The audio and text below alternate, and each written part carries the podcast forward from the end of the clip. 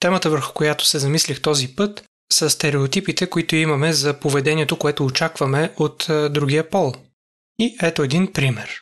Карам си колата, стигам до кръстовище, на което често пешеходци минават. Малка уличка и виждаш пешеходеца, който се е запътил да пресича, намаляваш, минава човека, всичко е наред. Тук там е, даже някой махва така леко с ръка да каже мерси, кимне. Толкова понякога не те отчитат, но просто си минава човека, знае, че го пазиш, няма проблем.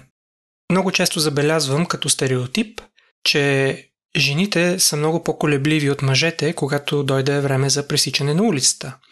Много по-често те правят отстъпка на колата да мине, изчакват първо трафика да мине и тогава се осмеляват да минат те, което доста често пъти ми прави впечатление и се замислям защо е така. Даже преди време попитах моята приятелка защо и тя самата прави така, просто идва инстинктивно. И тя, поне нейния отговор беше, че никой не я е учил като малка, че тя има предимство при пресичане на улицата. Но според мен отговорите са много и един от тях е, че жените са като цяло по-малко конфронтиращи се, отколкото мъжете. Това за мен е една форма на конфронтация. Срещате се и трябва да решите как ще се съгласувате. Дали ще се уважите един друг, дали се пазите един друг, дали един от вас не внимава, дали един не знае своите права, дали този, който е в колата иска да злоупотреби с правата на пешеходеца, ако пешеходеца няма достатъчно смелост да ги брани. Получава се една форма на договаряне между двете страни.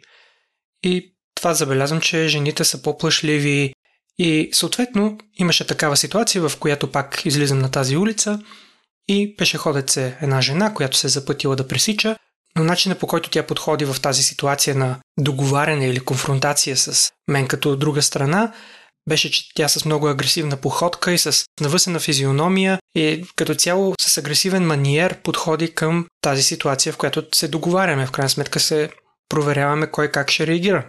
И първата ми реакция, просто инстинктивно, беше да си помисля, гледай пъта, каква е кучка.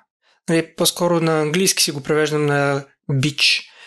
На български смисъла, който влагаме малко по-различен, но в крайна сметка я намерих за неоправдано агресивна, че ситуацията просто не изискваше да се стига до там а, тя да има такова агресивно отношение. Или, може би, така аз я възприех.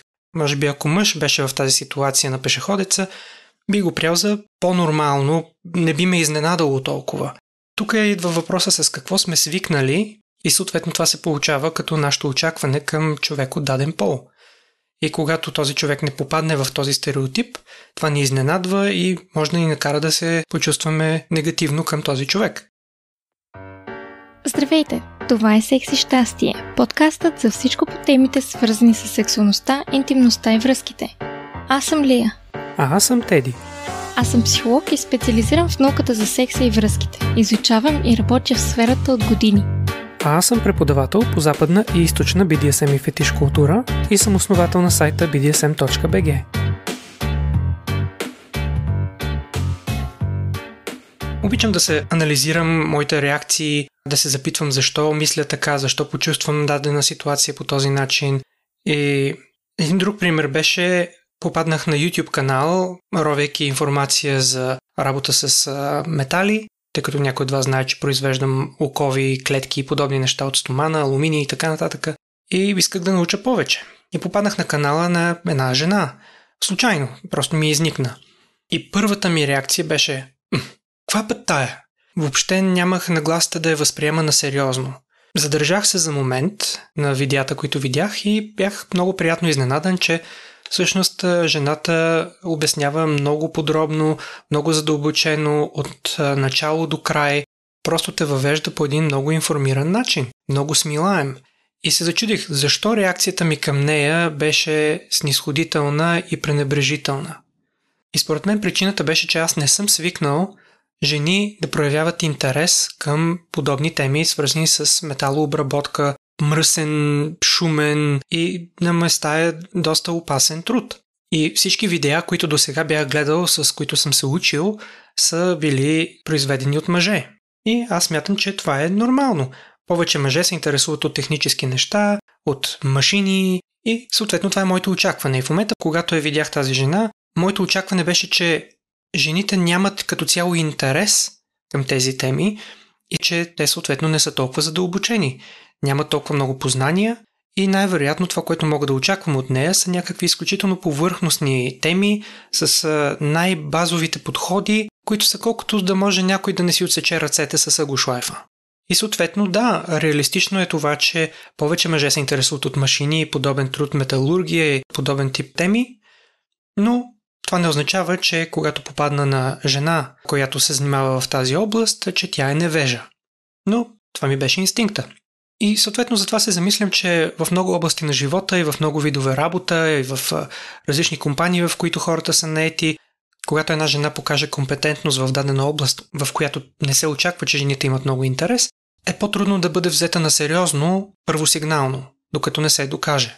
Или също, когато жените подходят по-агресивно, отколкото смятаме, че е необходимо, защото не очакваме, че един мъж има необходимостта да подходи агресивно в дадената ситуация, но ако погледнем отново от гледната точка на ситуацията с пресичането на улицата, на мен ми е по-трудно като мъж да се поставя в кожата на една жена и да си представя тя как преживява дадена ситуация. И доколкото наблюдавам като език на тялото, изражения на лицето и така нататък, дори фини нюанси, когато се забелязват, наблюдавам повече страх, боязливост, опит свързан с това да не са се чувствали в безопасност и да смятат, че никой няма да зачете техните права. И това предпочитат просто да не се борят по този въпрос. Но когато решат да се борят, тази история, която те имат с страх от всичките тези ситуации, в които са се чувствали в опасност, те трябва да се преборят с това нещо и за съжаление решение до някъде е да се прекомпенсира, да се вложи повече отколкото е необходимо, за да протече дадената ситуация гладко. Както преди време си говорих с една приятелка, която е хомосексуална, в хомосексуална връзка е и тя ми е казвала, че тя чувства, че не е в безопасност, че от всякъде може да се появи някой кретен, който решава, че ако прояви агресия към нея, тя ще е какво? Спре да съществува, може би ще спре да бъде лесбийка. Това логично, че няма да стане, но че тя няма да спре да бъде такава, но има много такива хора, които не знаеш кои са, които биха реагирали с агресия към тебе. И съответно това трупа една невротичност, която аз не мога да си я представя. Аз не я живея по този начин. И за мен, когато стане въпрос с нещо, което, се, което е нередно в тази област, аз не реагирам толкова агресивно и невротично, колкото тя би реагирала. Защо? Според мен. Защото тя натрупала достатъчно много гняв, негативен опит и съответно нейната реакция за да се пребори с това нещо е да реагирам с много повече, отколкото аз мятам, че е нужно. Защото аз не мога да се поставя в нейната позиция. И подобна ситуация, която ме замисли за отношението към жените, например, но можем да помислим и в обратната посока, е YouTube канала на една жена, която създава видеа на тема снимане на кино, филми, кратки видеа и така нататък. И е много компетентна и са много обогатяващи нейните видеа. Но първият път, когато попаднах на нея, отново, моето наблюдение и просто житейски опит дори да не реагирам на интелектуално ниво, а по-скоро на подсъзнателно от просто това, което съм виждал целия си живот, е, че по-малко жени имат интерес към видео и фотоапаратура, особено фините технически нюанси и съответно очакването ми, че тя е някаква аматьорка.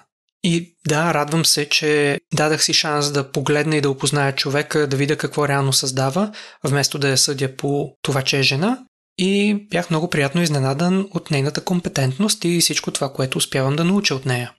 Но любопитно ми е, споделете с нас. Какви са вашите стереотипи и очаквания, ако сте разсъждавали по този въпрос? Особено ми е интересно погледа на жените и очакването им към мъжете и ситуации, в които тези очаквания са били изненадващо разрушени и опровъргани. Дори и да е било като изключение, но все пак да е доказателство, че е добре да не поставяме всички в един общ кюб. Част от смисъла на въпроса ми е свързан с това, че ние често говорим за несправедливостите по отношение на жените, но доста по-рядко говорим за несправедливостите към мъжете.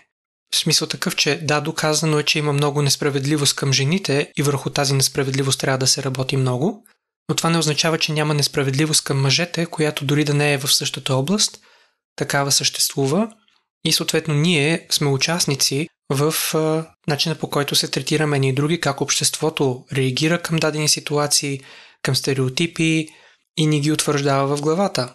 И целта на този ми епизод е по-скоро да си зададем въпроси към нас самите, как реагираме, какви са ни нашите очаквания, какви са стереотипите, които имаме към половете и да конфронтираме себе си, когато осъзнаем, че не сме прави. Това ми прави впечатление, че в нашето съвремие, особено с хората на нашата възраст, с Лия и може би и по-младите, че става все по-трудно за развиването на една емоционална интелигентност, в която когато осъзнаеш, че не си прав, да можеш да се погледнеш в очите и да си го признаеш първо на себе си, а след това още малко повече значка за чест да си сложиш, когато го признаеш и пред други. Особено когато наблюдавам някои родители как се държат като малки деца.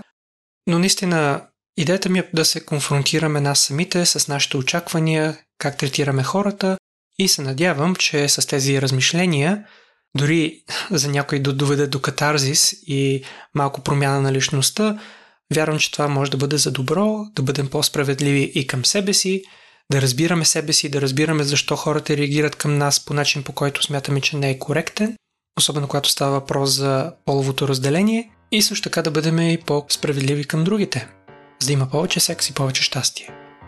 Чао и до скоро! Абонирайте се за нашия подкаст и ни последвайте в предпочитаните от вас мрежи, като потърсите секс и щастие на Кирилица или вижте нашите линкове в профилите ни в YouTube, Instagram и Facebook.